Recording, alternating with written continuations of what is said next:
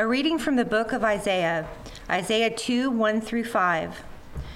The word that Isaiah the son of Amos saw concerning Judah and Jerusalem.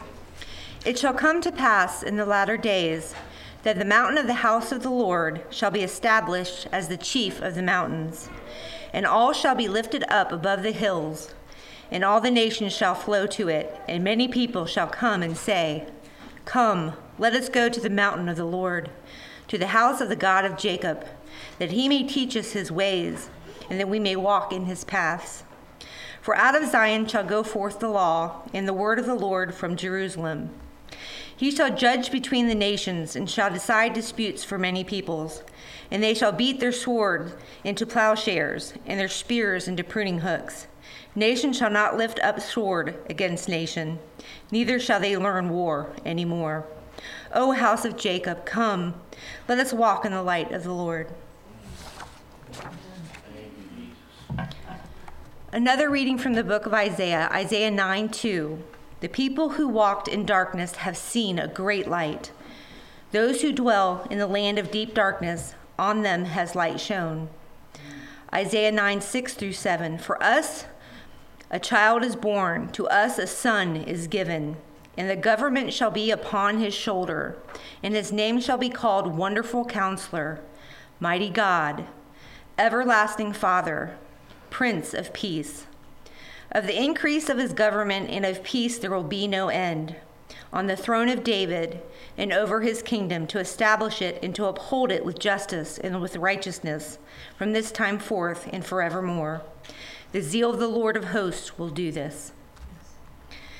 A reading from the Songs of Ascent of David, Psalm 122.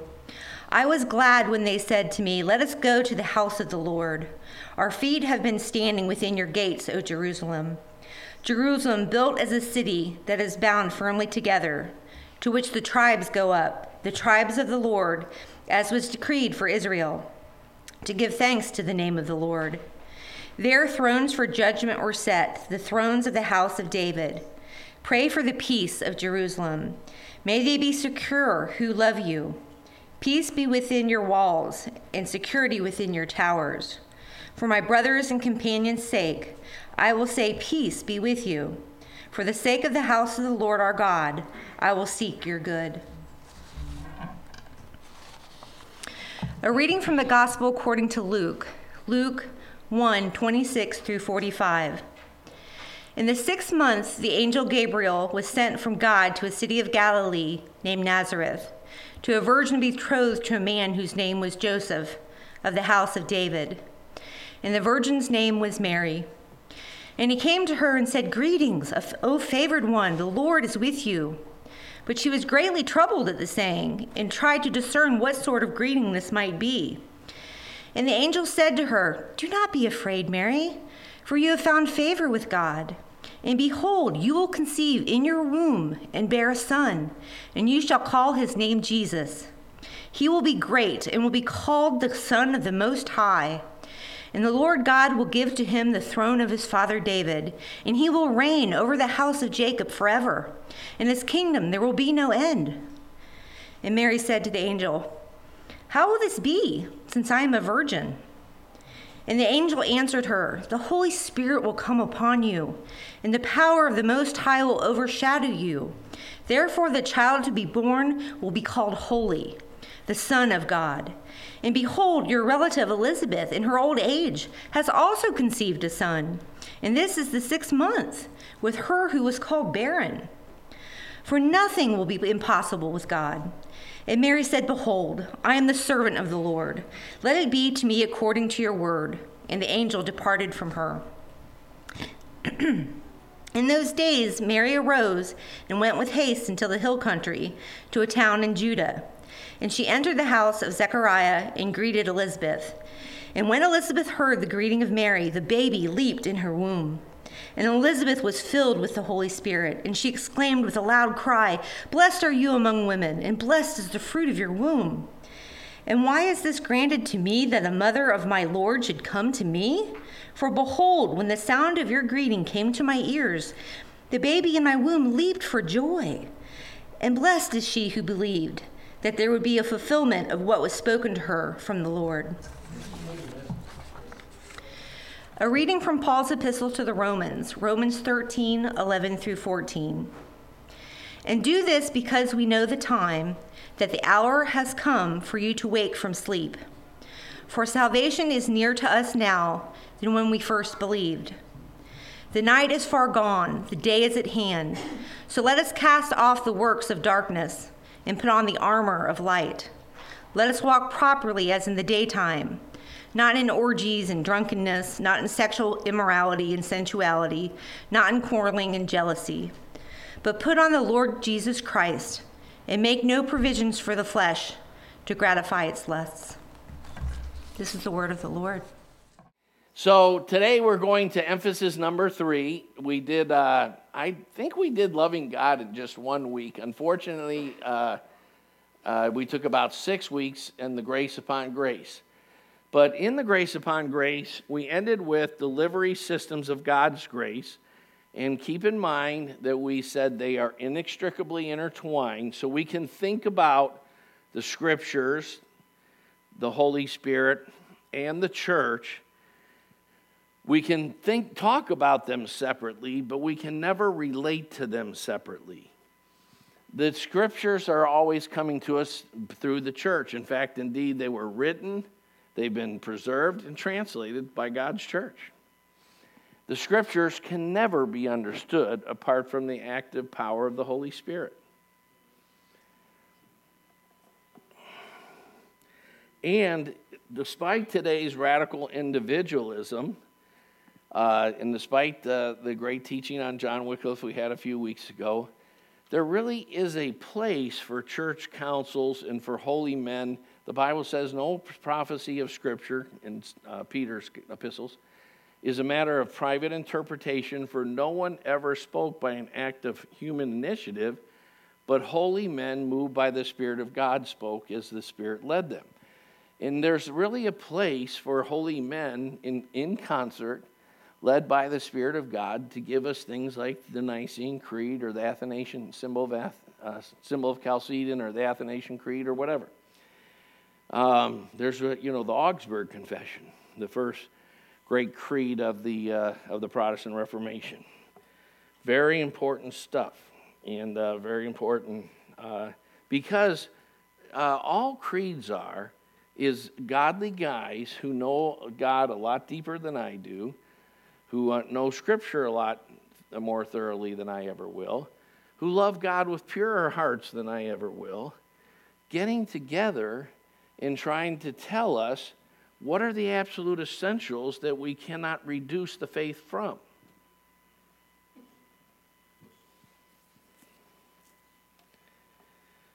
So uh, that is a good segue into, into emphasis number three, which is the church. And so today, I don't know how long I'm going to spend on the church. And when we did this series at Wright State, we had nine two and a half hour messages on the church.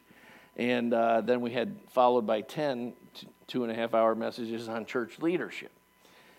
And they are kind of, those two subjects are inextricably intertwined. And John Gray really uh, gave us some very good things about spiritual authority and the importance thereof today. So, um, today I just want to look at the idea of word pictures of the church. Now, let me say this from the beginning. Um, this is a little touchy of an area because some people think that uh, if Scripture talks about something more, that it's of necessity a, a more important subject, or there's also a, a bad, uh, a bad the- hermeneutical principle called the law of first mention, where people say, well, wherever God first talks about it first, that you know that's you know controls the doctrine on it and so forth. And uh, it is a general rule that if something's important, it's not going to be spoken of in only one or two places. But there are exceptions to that. Uh, and it uh, is a somewhat important rule. Not that, it's, that if something's important, it's going to be talked about a lot, but especially uh, that it will have a lot of word pictures. And so when you're dealing with word pictures of a particular per- person of the Trinity or particular subject in Scripture, you got to sort of ask the Scripture, why do we have these word pictures? So, for instance, um, I can only think of myself, although there, I might be just deficient, around a dozen word pictures of the person of the Holy Spirit. Now, does that mean that the Holy Spirit is less important than Jesus? Um, when I first uh, first time I did the Search the Scripture series, I did three weeks on word pictures of Jesus at a church we used to attend, and I used to teach at every Sunday in a Sunday school class called uh, Bethel Christian Assembly, which is right over by where we live.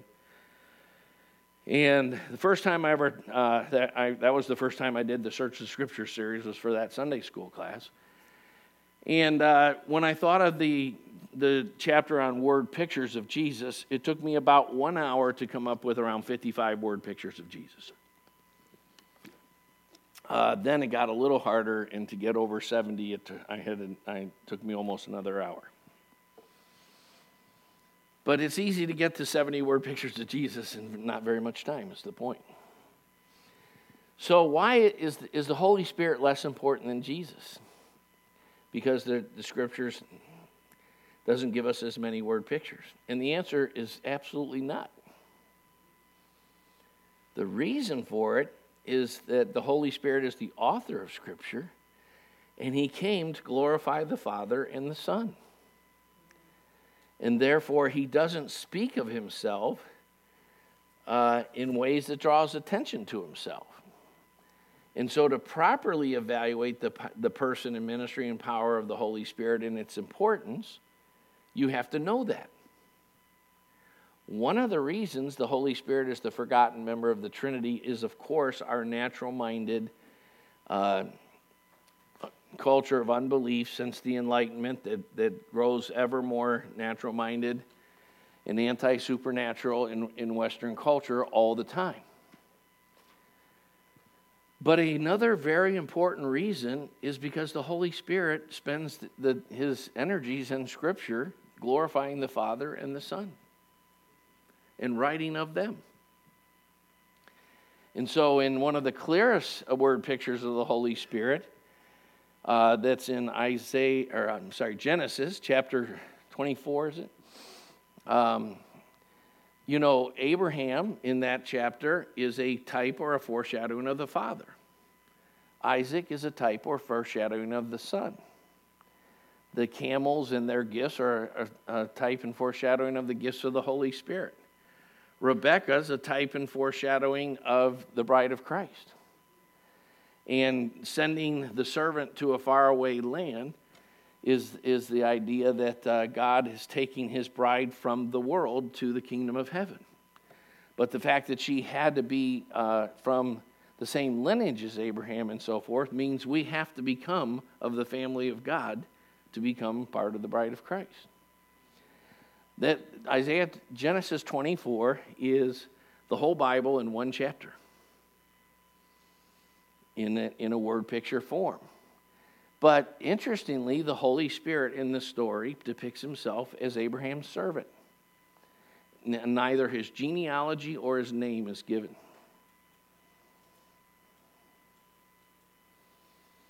Because the Holy Spirit is humble.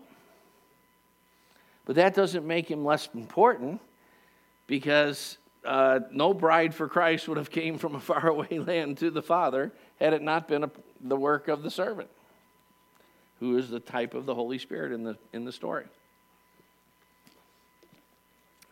So, with that in mind, I do want to suggest that because there are so many word pictures of Christ, though, it is a hint that glorifying Christ is a major theme of Scripture and of all eternity.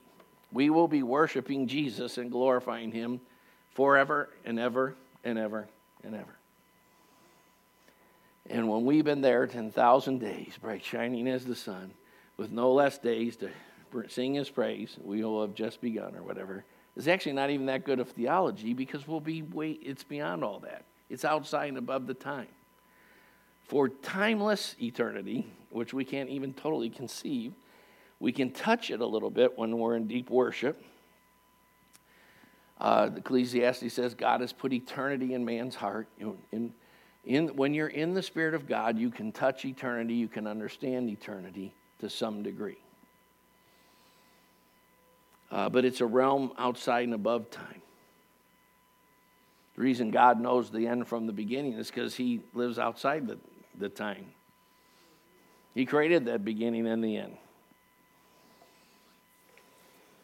And it's all present now to Him. So, with that, I just want to say as we get into this today, I hope to only do one week on this part of it. Uh, I want to introduce us to word pictures of the church, but I want to tell us there are so many. I don't know how, however, and many, I think P is around 16 or so, or 17, something like that. I didn't count. Uh, one of the teachings that we gave at Wright State in this series, which was the third one, was just on 12 word pictures of the church from the book of Ephesians. So if you want to give yourself a little homework assignment, here's your homework assignment. I'm, I'm, in fact, I'm probably going to quiz some of you on it when we're just hanging out. Uh, find the word pictures of the church in the book of Ephesians. So here's a little little clue.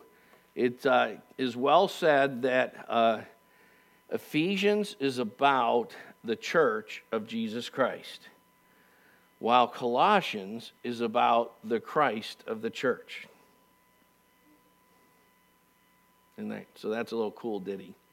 Colossians is about the Christ of the church, while Ephesians is about the church of Christ. And you should be able to find seven or ten word pictures of Jesus in Ephesians pretty easily. All right. So, with that in mind, we all know uh, the, the Bible speaks in word pictures. And we're going to start with Matthew 16, 18. Remember, after Jesus in verse 13, first of all, he takes the disciples, don't have time for all this, but he takes them to a place called the gates of Hades. It's the only time in Jesus' ministry to the disciples that he took them outside of Israel. And he takes them to the foot of the mountain where uh, Herod's palace is in uh, in what would today be called Lebanon. And he takes them to a pagan place of worship called the Gates of Hades, where they had sex with uh, goats and worshiped the faun, a half goat, half man uh, demonic thing. And um, Jesus says, Who do people say that I am? And they say, Well, some say Moses, some say Elijah, some say one of the prophets. And then he says, But who do you say that I am? That's always the key whenever I'm uh, uh, challenging someone from another religion to have a Bible study. I start with, Let's have a Bible study based on Matthew 16. Who do you say Jesus is? Let's examine who Jesus claimed to be. Uh, if, if, you've never read John Stott's Basic Christianity, that's a pretty good book to start that. Uh, Josh McDowell's More Than a Carpenter is a pretty good book to start that subject, and so forth. And when after uh, Peter says, Thou art the Christ, the Son of the living God, Jesus says, Blessed are you, Simon Peter, because flesh and blood didn't uh, reveal this to you, but my Father said. Then he says, I will build my church. So that's the first word picture of the church is the word we translate church. But the Greek word is ecclesia. And it only appears a handful of times in the New Testament, twice in the Gospels. In both times, Jesus uses it in Matthew. However, it appears in the Septuagint version of the Old Testament lots and lots and lots of times because it's the word that was used for Moses' congregation or for the assembly as it's usually translated in English. And Jesus is being very intentional here, and he's saying Moses built a church. He built a called out people who were called out of the world into God's family, into God's ways, into God's law, into God's covenant, into God's kingdom. They were, they were brought into a covenant relationship with God the Father by the Holy Spirit and by the law of God, by the Word of God. And I'm going to build a different kind of congregation. He's, he's juxtaposing them quite intentionally. And the, the main.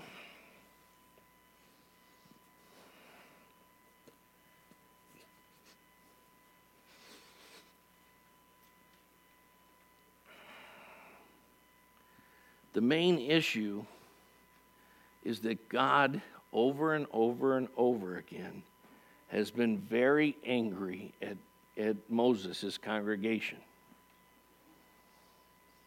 John Gray mentioned the uh, Syrians and, and the first wave of the, of the diasporas of the conquering of Israel. The northern kingdom was conquered in 722 AD by the Assyrians. Isaiah 10, verse 5 says, Woe to Assyria, the, ra- the rod of my anger. In other words, I raised up Assyria to, to, to, to judge my people, to kill them, to, to, to judge them hardly, hard. But they didn't so intend. And so I'm going to judge the Assyrians quite harshly, which he did with the Babylonians and the Medes. I've always loved that scripture, Isaiah 10:5. So, uh, then there's all these diasporas the Babylonian captivity of Judah in 586 BC, the, uh, the captivity of Israel and Judah by Alexander the Great, approximately 333 AD, the captivity by the Romans, approximately 160 something, 170 AD, and uh, so forth, and eventually the destruction of Jerusalem in 70 AD, which Jesus prophesied the coming of the destruction of Jerusalem throughout Matthew 23, 24, and 25. And what's called the Mount Olivet Discourse. And what Jesus is saying is this there's a number of things God was mad at Israel about, but the chief of which was this Israel was supposed to be a light to the nations. They were supposed to go to the hurting, lost, sinful, rebellious, pagan nations who were destroying themselves in their idolatries and wickedness and set them free with God's ways. To introduce them to the Father and to his superior law and his superior way of life. And Israel kept falling into prejudice against the outer nations to the point where, in the time of Jesus, they were selling uh, doves and, and all sorts of merchandise in a, a place in the temple called the Court of the Gentiles. And, you know, modern people, because they're half socialist or whatever, think that Jesus was mad because they were selling in the temple. He was not. He was mad because they were selling in the court of the Gentiles. And they were cutting off the kingdom of God from those who would enter in. And woe is you, because you strain out a gnat and swallow a camel, and you hinder all those who would enter in. You don't enter in yourself, nor will you let anyone else enter in. So Jesus is saying, I'm going to build a kind of people who actually go right into the pagans and mingle with them and bring them out of their paganhood into the glorious liberty of the sons of God. I'm going to build a liberating army, not a group of people who hate the world, but who hate worldliness and love the world by pulling them out of the worldliness.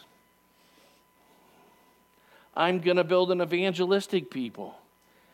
And frankly, nothing will get God more upset than a people who has no outward discipleship thrust.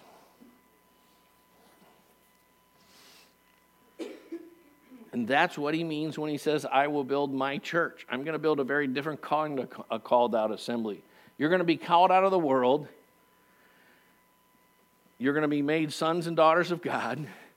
You're going to enter into covenant. You're going to become more Christ like by and more of the fruits of the Spirit by the power of the Spirit all the time and you're going to liberate captives and bring them on the journey with you. And if the blind lead the blind, they'll both fall in a pit. As far as you are willing to go, that's why this, this discipleship thing and spiritual authority that John was talking about, because spiritual authority makes the rubber hit the road.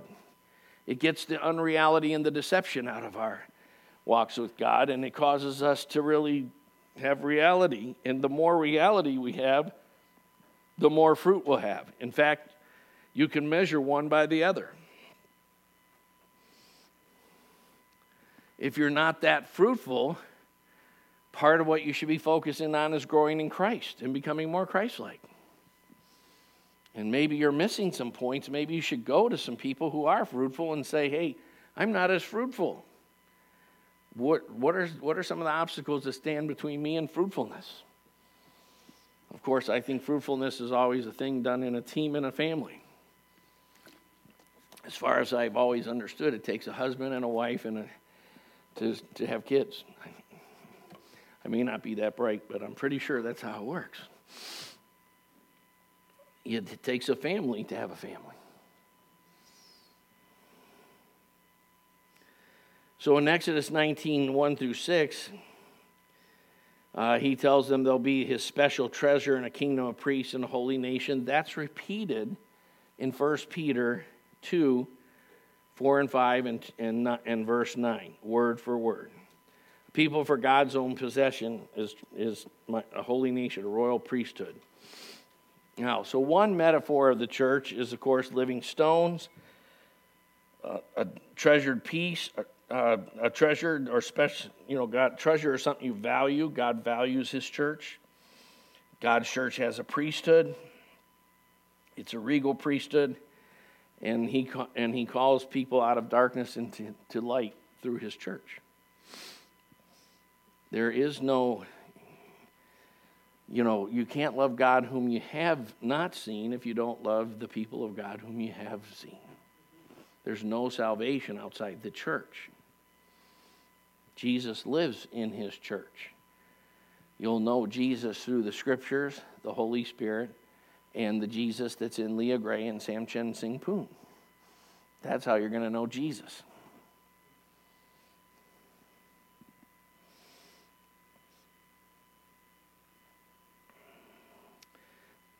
Let's go on to the next one. Salt of the earth. Uh, there's a lot of scriptures listed there because there's a lot of scriptures that talk about salt. Salt, they didn't have, when before refrigeration, salt was used to stop corruption. You can tell if the Christianity of a culture is real or not by whether the culture is getting more pagan or ungodly or not. If a culture is in a moral fall, then it's because the Christianity in the culture lacks, lacks reality or substance. Because the salt has become tasteless and it's therefore being trampled underfoot. And so the world's winning the divorce rate issues. The world's winning the abortion issues. The, the world's win, winning uh, the sexual immorality issues. And the world's winning our, our children. You know, I almost know no Christian families that haven't lost at least one kid, uh, of, especially families that have four or more.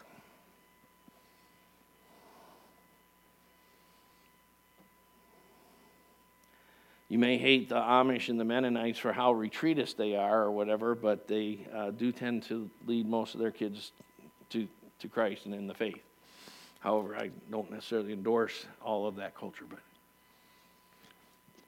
I do endorse that uh, we need to constantly be talking about doing a better job of discipling our own kids because we're losing way too many of them the best of Christian families and the best of Christian schools that I've known, the one Christian schools that I think are the most amazing Christian schools, uh, lots of times the kids aren't in the most amazing place of Christ.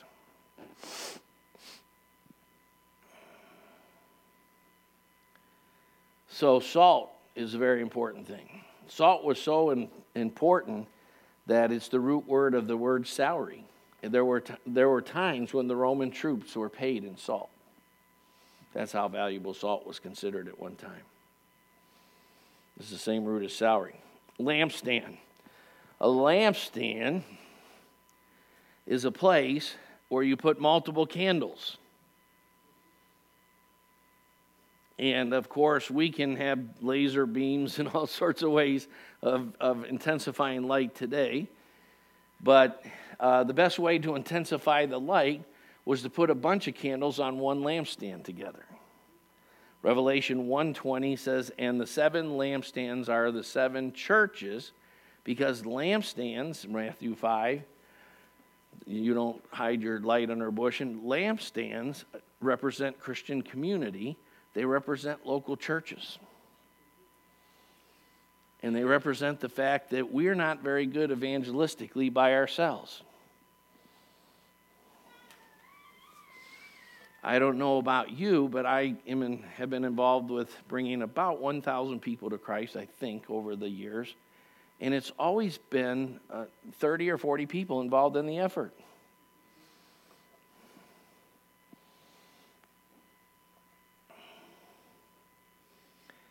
And that's one of the primary metaphors or word pictures of what the church is supposed to be. A church that's not very focused on, on, on bringing the people out of darkness into light is not quite really the church.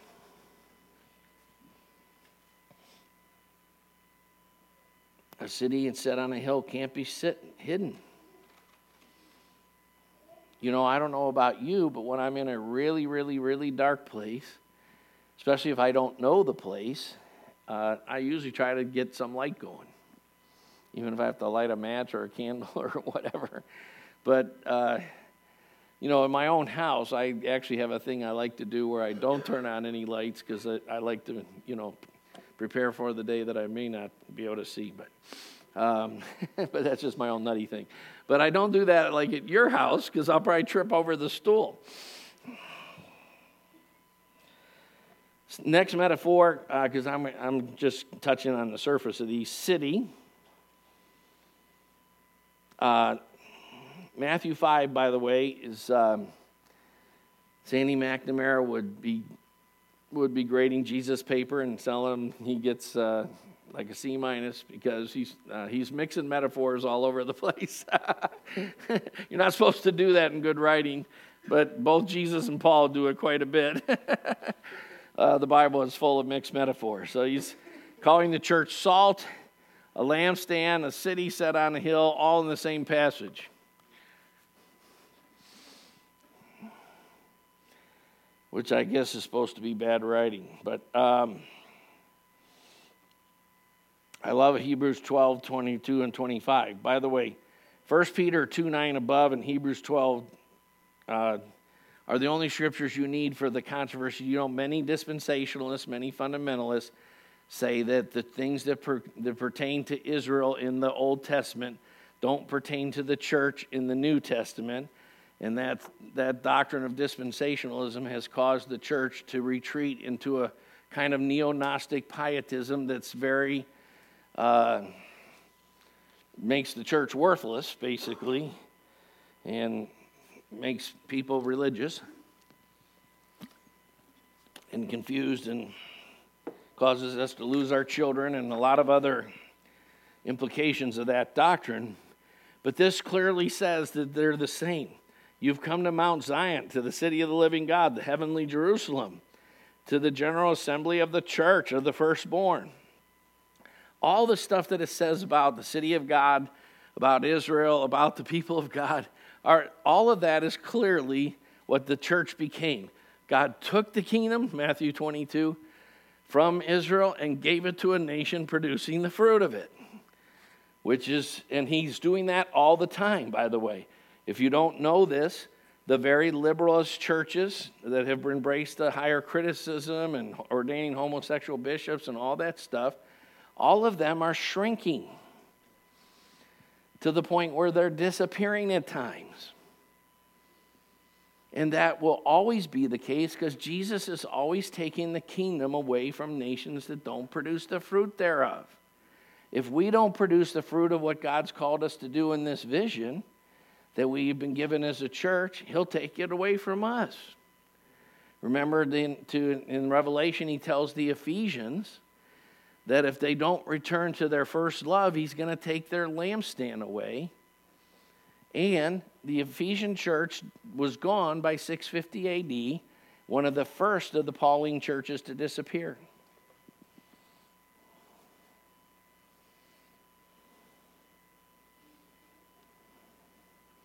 And there's just a waste town there, like a Hollywood ghost town that you'd see in an old Western.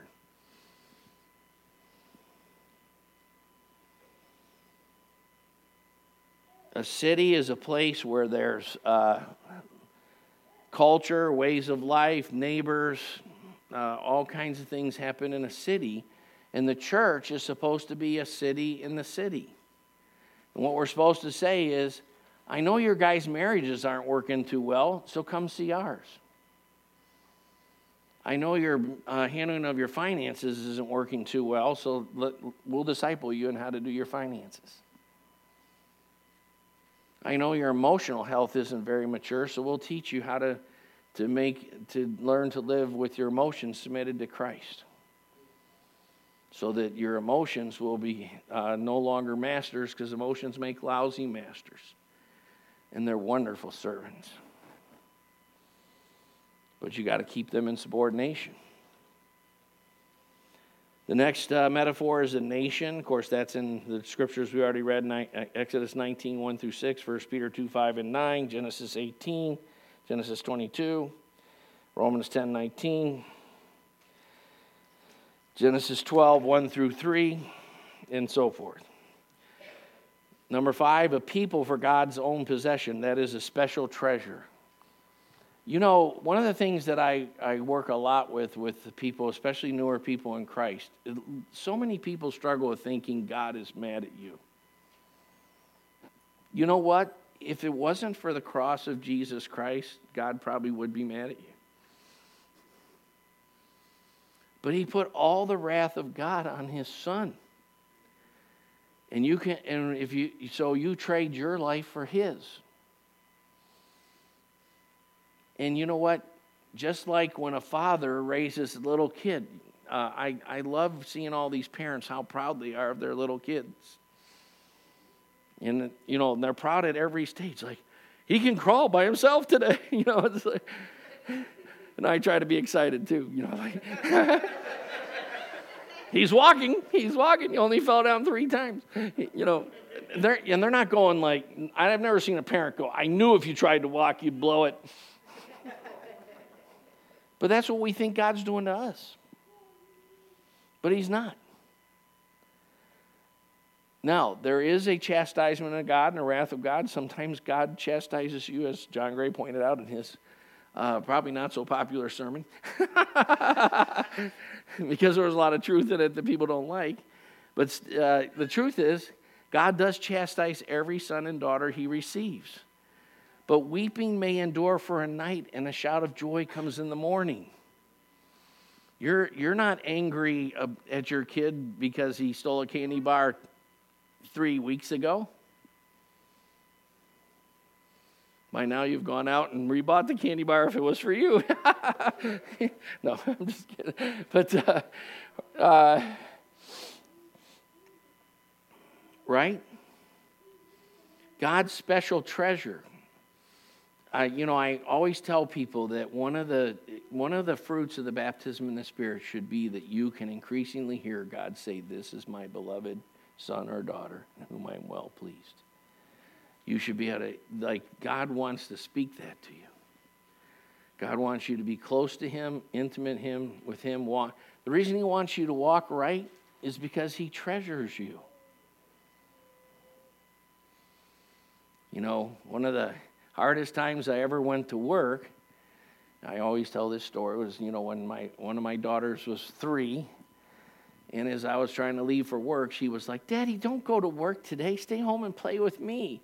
And I'm like, oh, man. like, wouldn't that be great? You know, and then, and uh, she happens to be a little bit of a strong willed daughter. So no matter what I tried to answer, it didn't work. It's like, well, uh, daddy has to go to work so we can get money. She goes, You can go to the bank and get some money. I'm, like, I'm like, I don't think they just give it to you. I, have asked a few banks for a donation, but they seem to have some strings attached. But, um, you know, and then I was like, well, I'm trying to, you know, and you trying to, trying to reason with a three year old is, is tough.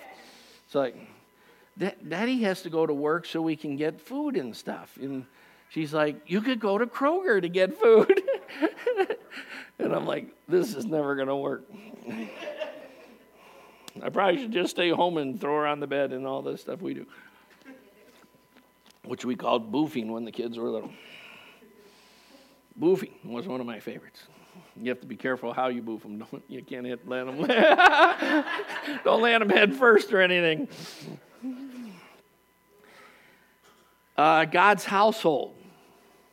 Do you know the basic unit of economics? Oiko is the word for for uh, that we get household from. And oikodomeo, build up your house. And uh, the basic unit of economics is the household in the Bible. And it's when we get it, when the households start break, there's a reason why there's all kind of attacks against marriage and high divorce rates and all kinds of trying to redefine marriage and so forth, because that will also destroy any economy.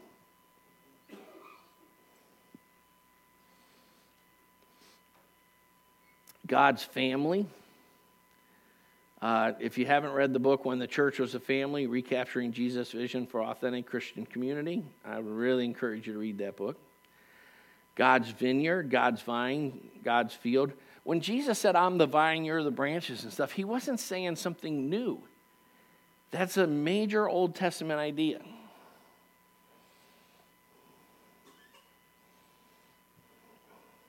That's why he tells the whole parable in Matthew about a man that planted a vineyard and expected to get fruit from it, and they kept killing. Whenever he sent a servant, they kept killing killing one, stoning another, and driving off another. And finally, he says, I'll send my son. Surely they'll respect my son. And uh, they said, This is the heir. Let's kill him, and the vineyard will be ours. And that's part of the whole Matthew uh, covenant lawsuit from Matthew 19 to Matthew 25 that basically tells uh, Israel, I'm done with you. I'm leave. Behold, your house is left to you desolate. Ichabod and I'm going to uh, give it to a nation producing the fruit of it. And, I, and you're going to be surrounded by the Roman armies, and you're going to be, dis- and, and the temple's going to be torn down, and my glory has departed. I'm done. This whole idea that the temple's going to be rebuilt and people are going to get saved by works and, and all this nonsense in, in evangelical Christianity called dispensationalism is, is beyond just t- twisted bad doctrine, it's heresies. It's outside the faith altogether. God's bride, uh, the bride of Christ, you know, we, we could go on and on. We're getting kind of late, so I'm just going to list a few of them. You know, work on these a little bit. Hose, I love the book of Hosea because it blows your mind. Like God calls him to marry a harlot as a metaphor of how Israel has treated the Father. Right? I used to have a Mexican friend who he said Jose is the, uh, the Mexican prophet, but he was just kidding. Jose, you know. Um, I really did have a Mexican friend who used to say that. Um, of course, he knew it was, it was bad theology. He was just kidding. Army of, the army of God, Ephesians 6, the soldier, all that. Joshua, the captain of the Lord's host. The army of God is, is, you know, it's often said that the church is the only army that shoots its wounded.